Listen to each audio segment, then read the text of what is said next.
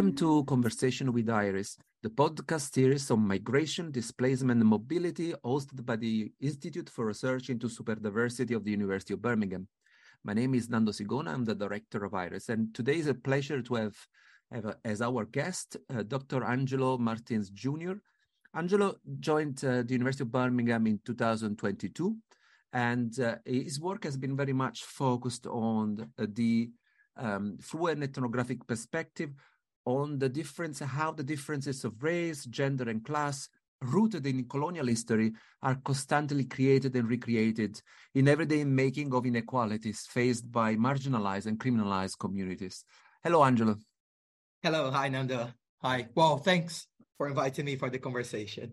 Yeah, I mean, Angelo, this is the only time you will be a guest. From next time, you will be one of us on the other side of the of the screen as well. Yeah, yeah, yeah, I know, and well, and it, it, it is a pleasure now to be a guest, and then yeah. to move to the other side now as a, as I'm also part of IRiS. Uh, what I would like to talk to about to you about today is very much uh, around uh, your uh, first monograph, "Moving Difference: Brazilians in London." Your book was published in the middle of the pandemic. I don't think you had the chance to do many presentation of it because of that circumstances. I'd like to start with um, about the title. Mm. What do you mean by moving differences? The title, I mean, I spent a good amount of time tr- thinking about this title actually, and then it came in a conversation with uh, other colleagues when we were like thinking about the, the book. I was explaining then the book, and then we thought, "Whoa, moving difference actually uh, a good title because I wanted to emphasize two things with uh, this title, uh, Nando. The first one was to actually emphasize the existing uh, differences among people on the move, right? Which it seems a very obvious thing, as we know. But uh, as we also know, every day we are like pretty much bombarded with uh, some, um, let's say, homogenizing counts of the migrant, right? Or different types of people on the move. So these categories that that we create. So emphasizing difference is, um, in a way, allows us to to problematize these accounts so whether it is the the the pathologizing narratives that we see, you know, um, especially nowadays on the media here or in political discourses where uh, migrants they are this criminal homogeneous other, right?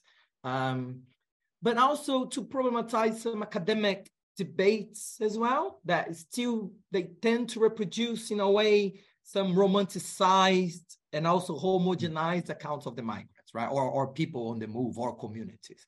And, and particularly, and then especially for the book, particularly through debates on the so-called ethnic uh, community, right? In which um, an ethnic solidarity is taken for granted, right? So people would develop uh, bounds of solidarities with each other because they belong to the same national or ethnic group, right? Um, and as, as we know, we just need to spend some time, you know, with any ethnic or national groups, or even like as we have this experience as being migrants here in the UK, and then and then we will see that how like class or race, regional differences, they they directly they directly impact the ways in which uh, people build ties of uh, affinities or even exclusion with their co-nationals, right? And uh, so so so this was very important for me because it came from my own experience as a brazilian migrant here right? So when i when i arrived to london i was i was working with other brazilians and then the brazilians were saying no i don't want to mix up with brazilians you know. We are corrupt people we, we trick each other etc so that that's uh, one of the reasons. And and the other reason was also to to emphasize the movement with of the categories of difference itself right? So not just that the categories move with people right? So and when they when they arrive here you know their class background their racialized identities and so on they will directly um, shape their existence here open up spaces of possibilities or not or how they interact with each other. But also the if we're talking about categories that are socially constructed in the movement from one context, political, social, national context to another, the definition of these categories also change, right? So for many Brazilians, for instance, that they they used to see themselves as white back home, when they arrive here, they're no longer racialized as white, right? And this has an impact on them as well. Or even terms of class, how some markers were very important for them and people would uh, quickly position position themselves distinguishedly compared to others in Brazil when we think of, for example, occupation, the type of work that you do, you do, right? So then when I arrived here, and then I was doing research also in the past in places of work. So I was I worked as a cleaner, kitchen porter, waiter, and there were a lot of middle class Brazilians there performing these jobs in London that they would never have done in Brazil. Hmm. So, and then they had to to try to find other uh, markers in order to try to value themselves in comparison to other Brazilians that back home probably would be serving them. Mm. And then in London, they were actually their bosses, their managers, uh, for instance. Angelo, this uh, it's very interesting. This point you make about you know the how social difference travels with migrants. Uh, but there are two aspects I would like you to to expand a bit. One is is does this social difference also travel back? You know, uh, in the sense is, is in what ways and basically they become uh, um, the the the emigrants so the brazilian uh, in london coming back to brazil come bring back this new status with them or how they interact with the previous one would be interested yeah. to find out from you and the other one is about you know you, you your book focus not just on the present or the social difference but you really emphasize starting from the very first quote in the book by tiago mm. about the, the colonial or the historical legacies uh, in this difference. So can you tell us about this, this yes. two aspects? Yes, I'm just writing it down here. So yes. Oh, actually, the travel back is very, very. It's something very interesting, and uh, and something that I didn't really develop, you know, when writing the book. But I do think I have enough material to even try and, and write a, an article at some point, because and it is connected to the second question as well you know the colonial histories and so on. So it does travel back yes in, in many different ways right? Even if the person doesn't go back. But it's very interesting to see then uh, the fact that they are here and because they have moved and obviously depends on their background but let's say that a middle class person right?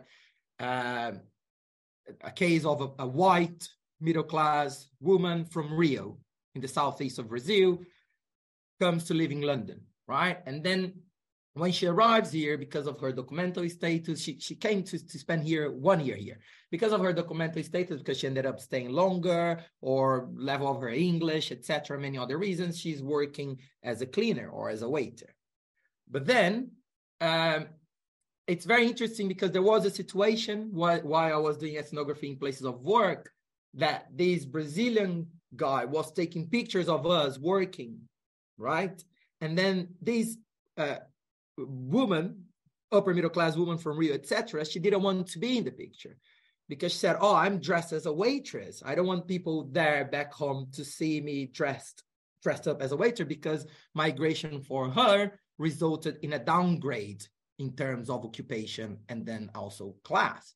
Mm-hmm. However, in, in in the U in Brazil, then the way that her family sees her, it's like, oh, uh, first of all, they don't say that's a very interesting. And they, my my my participants even say that they they don't say, "Oh, my daughter is a migrant." No, my daughter lives in London.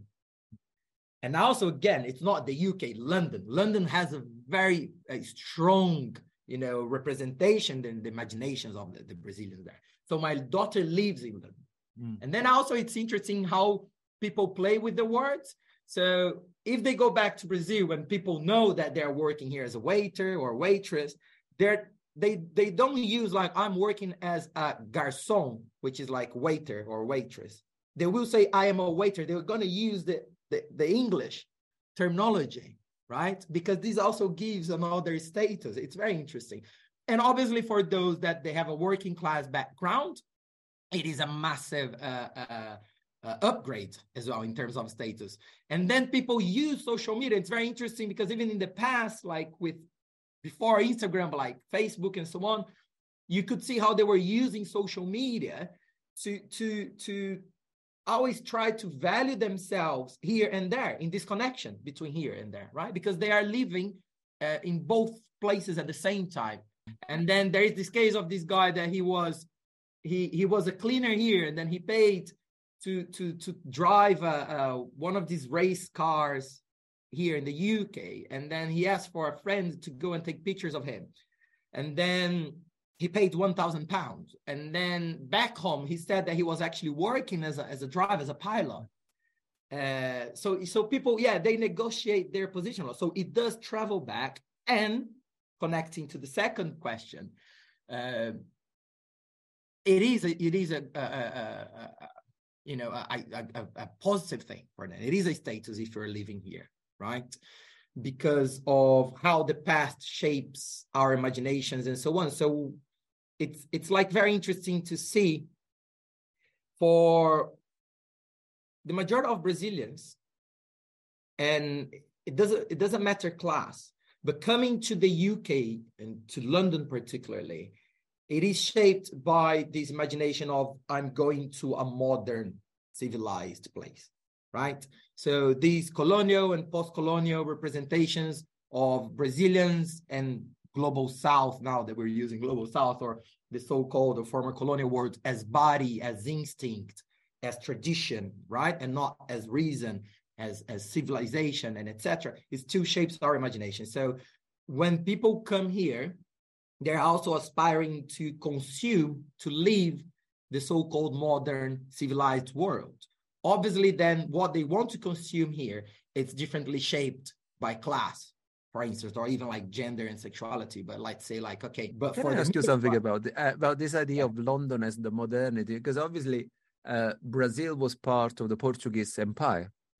And so I was wondering to what extent within the, the imaginations of the people you spoke to, you know, what is the position of London, for example, vis-a-vis with Lisbon?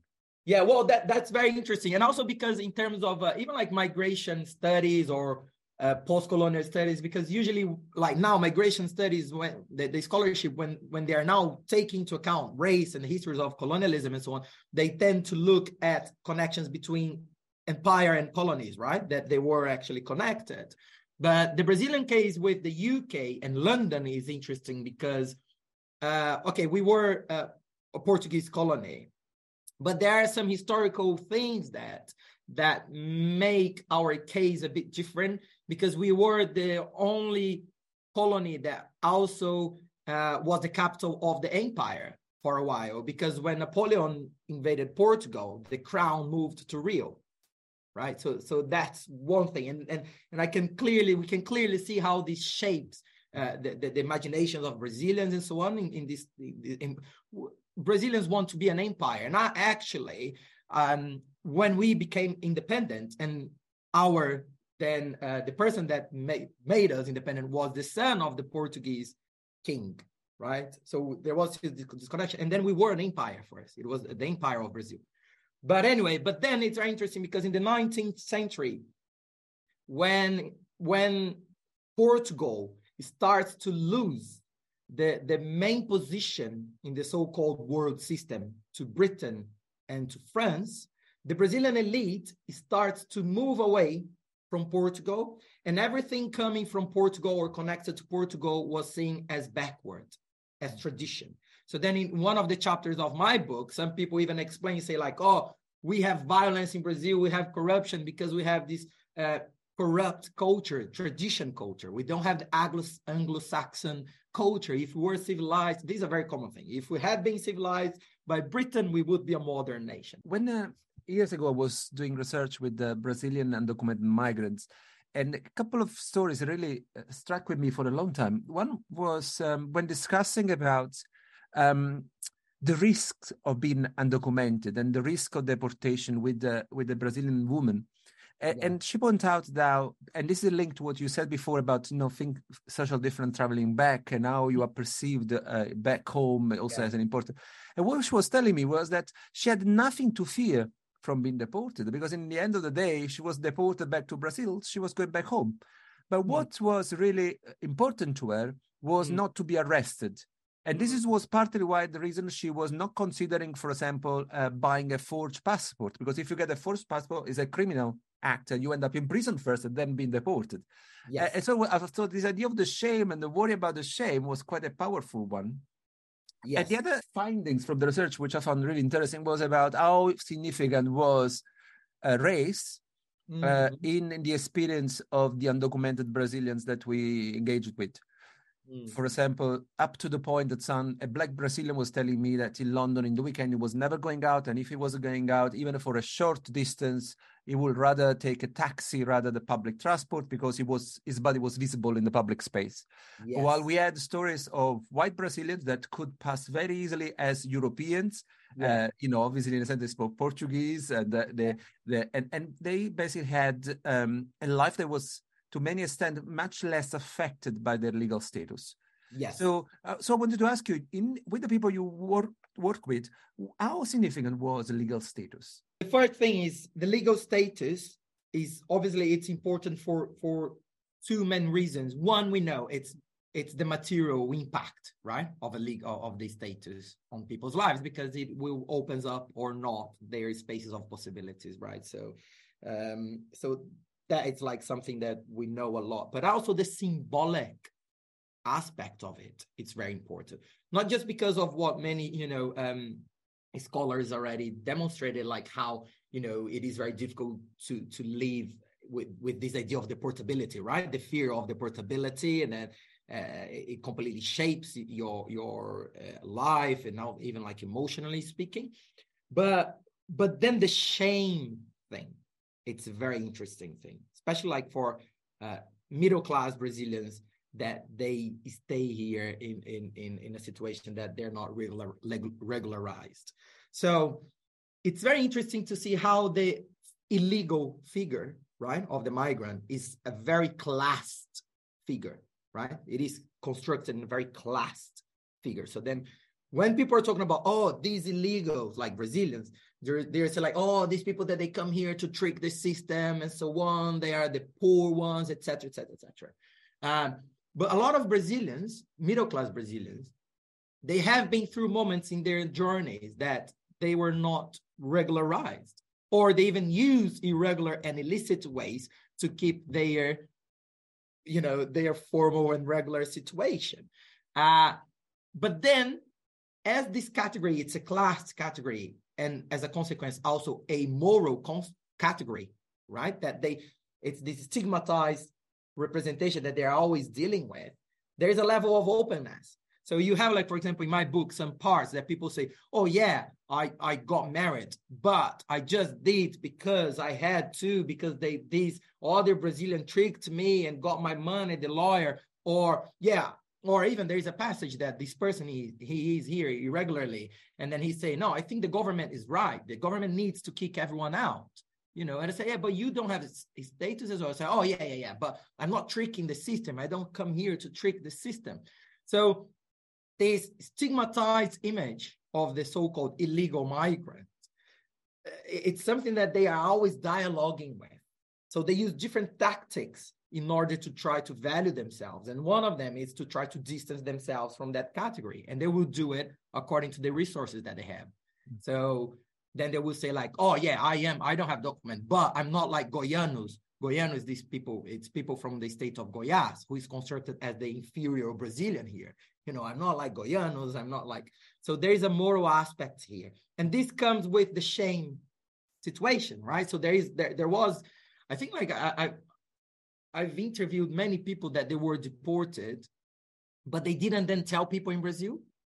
And they took another flight. And so they, they were like hiding themselves there. And especially in the past, they would throw the passport away and then get a new one and try to come back to Europe somehow because of the shame situation. So it's not really a matter of going back to Brazil, especially for the middle classes. It's like this, this, this moral thing because the main thing is uh, the majority of these people they were seen as the valued body in Brazil.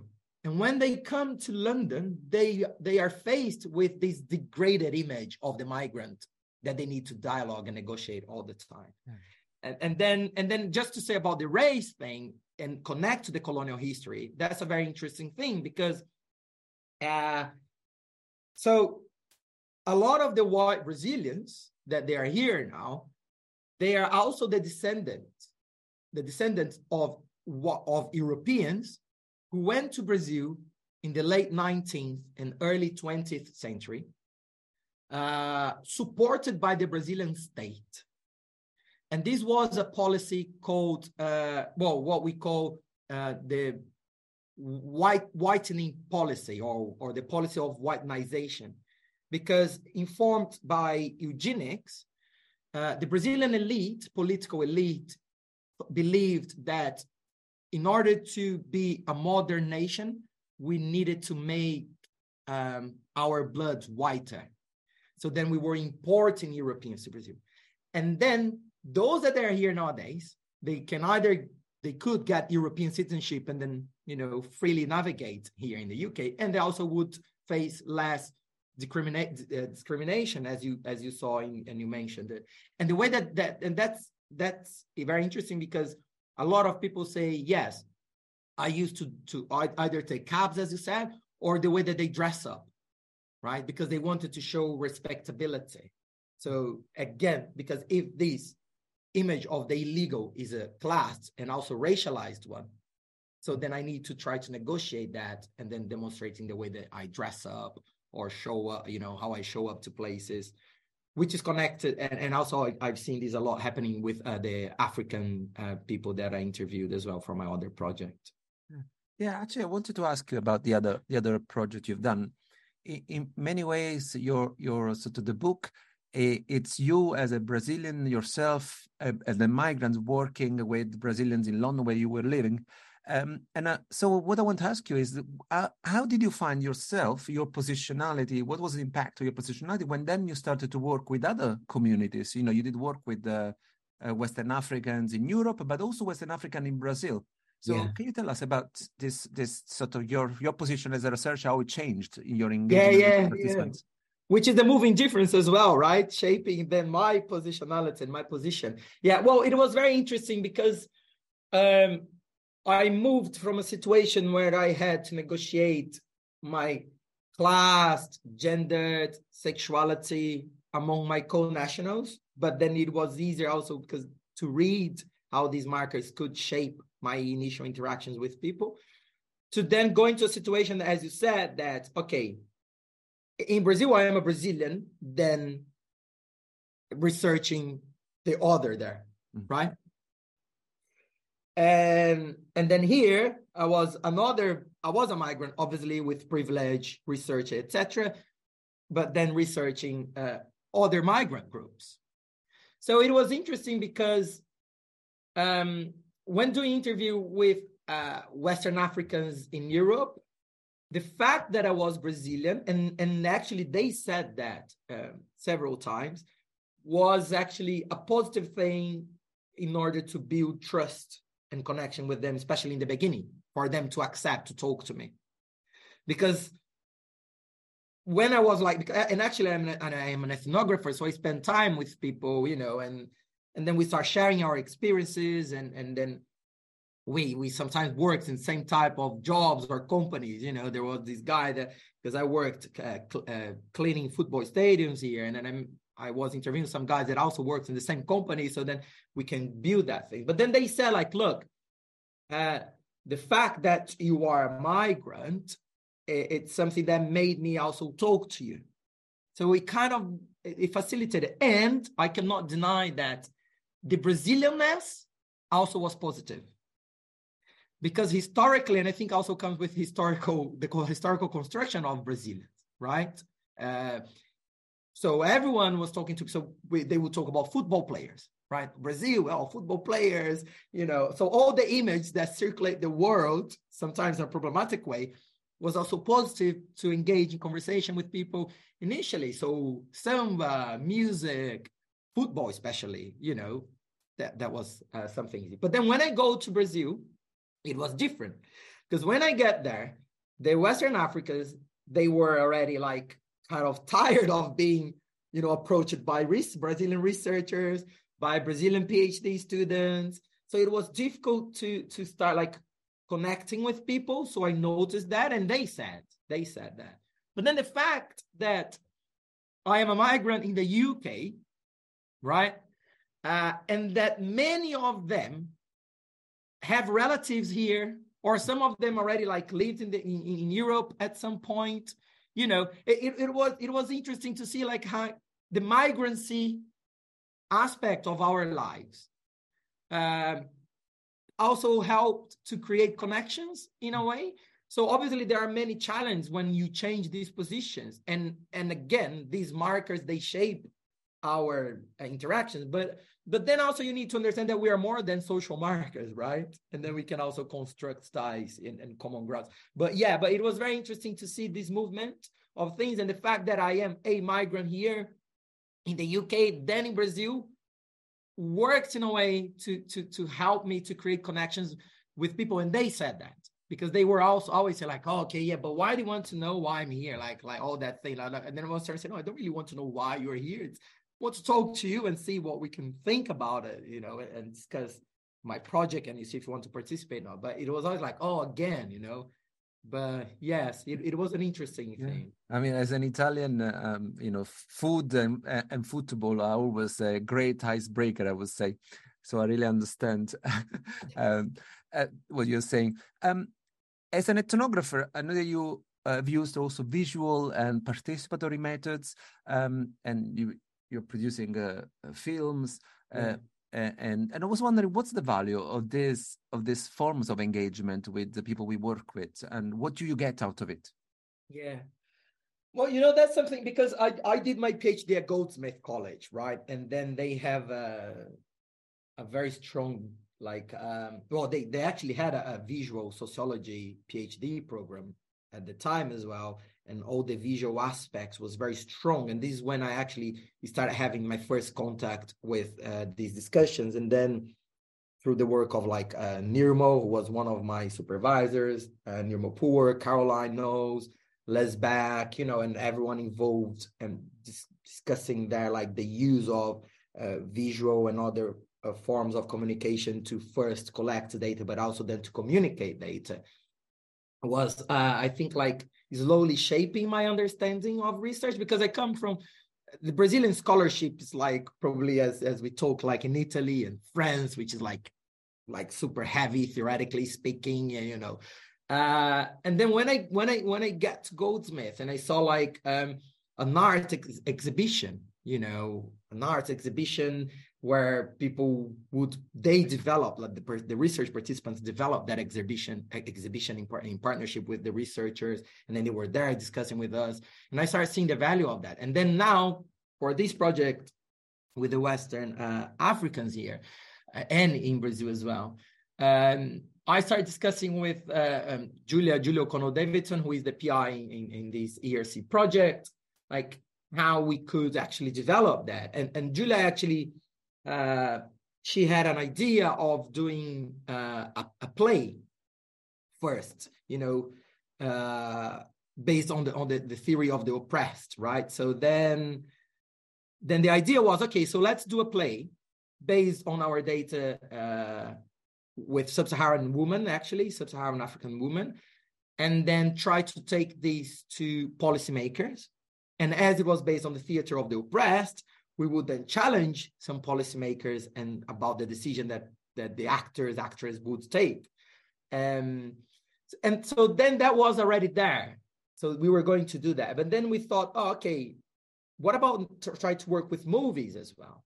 And then we developed this documentary that we, you recently saw called voices from ipswich in which we said okay but let's try to teach this. So we were working with these young uh, kids from from from sub-Saharan African countries living in Ipswich, and then we went there to talk to them about the possibility of doing a documentary and if they were interested. So then we we managed to get this filmmaker, um, Sam Libman, to teach them how to produce the film, and it was really interesting because we had just an idea about okay, so the film needs to be connected with the project, which is about freedom and then we were discussing, and then the film start, started to happen, and they developed their own idea about freedom and what they wanted to talk about their own lives.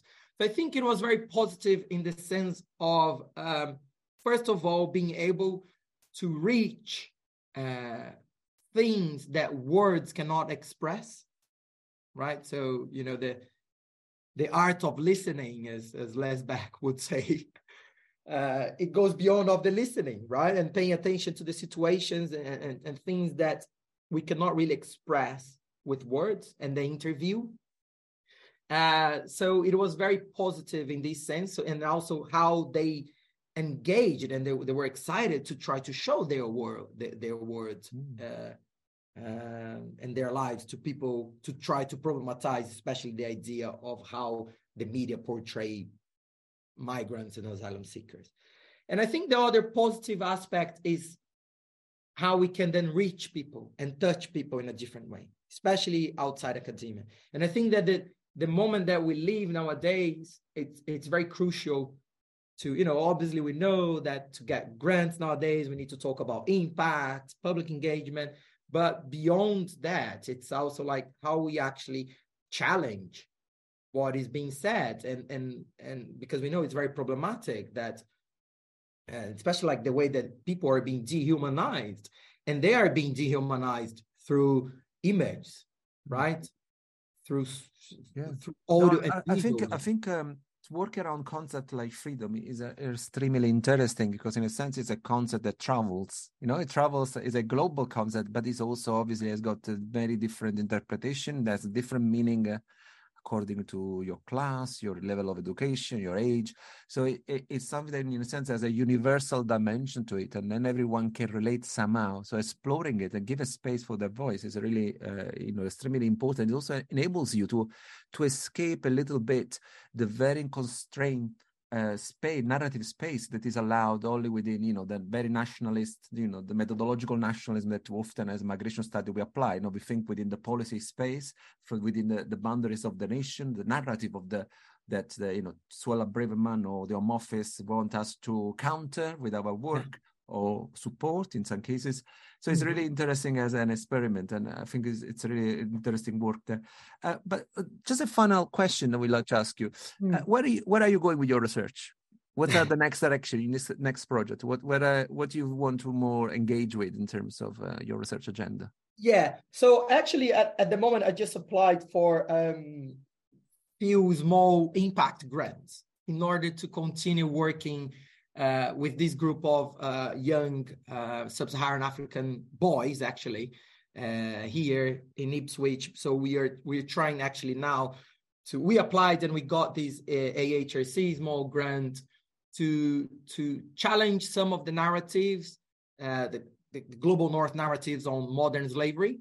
So we are going to work with these kids to then produce some material, visual material that we will we will actually change the focus on because you know just uh, superficially and quickly speaking the, the, the main focus on um, modern slavery and, and anti, anti-modern slavery anti, and anti-trafficking uh, uh, campaigns.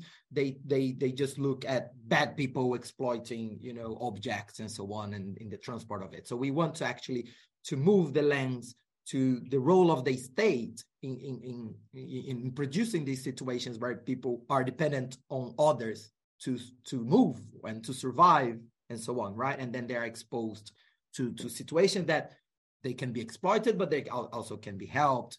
Anyway, so then we are going to produce that. We actually got the, the uh, these these uh, grant, but I but my intention is to to continue now uh, developing this idea of looking at the legacies, especially legacies of colonialism and slavery, in shaping the global world, mm. right? And and and and obviously using the Brazilian case, because again, uh, because as we know, race has been left out from the migration mainstream migration scholarship for a while, right? But now also when people are uh, di- using more, it, it's more like looking at empire, especially the UK, like the continuation of empire and so on but sometimes also being super influenced by the histories of race and racism from the US. And then they don't take into account how histories of race and racism they are different according to the context as well. And then when yeah. as i said when they move these concepts also move along there. Yeah, there are multiple genealogies and especially in a early mobile world in many ways this has become more and more complex. And sometimes there is a risk of the kind of being a reductionist in our interpretation also of how even about the dreams, the aspiration of people and how they respond to specific form of stereotyping or stigmatization. You know, there is also always many legacies that uh, contribute to how, you know, the positionality of an individual in a specific context. I think is a really important work. Particularly Brazil, the, the position of Brazil as a, a country of immigration and emigration with a long history of both immigration and immigration. We have seen the role that is playing now with the refugees from uh, Venezuela, for example. Mm-hmm. So it's such a complex and interesting case study that would be, you know, I think would be a fantastic work to do. Yeah, yeah. So, Angelo, th- thanks a lot for taking the time for this conversation with IRiS, and uh, look forward to work with you in the in the future. Yes, yeah. Thank you very much, Nando.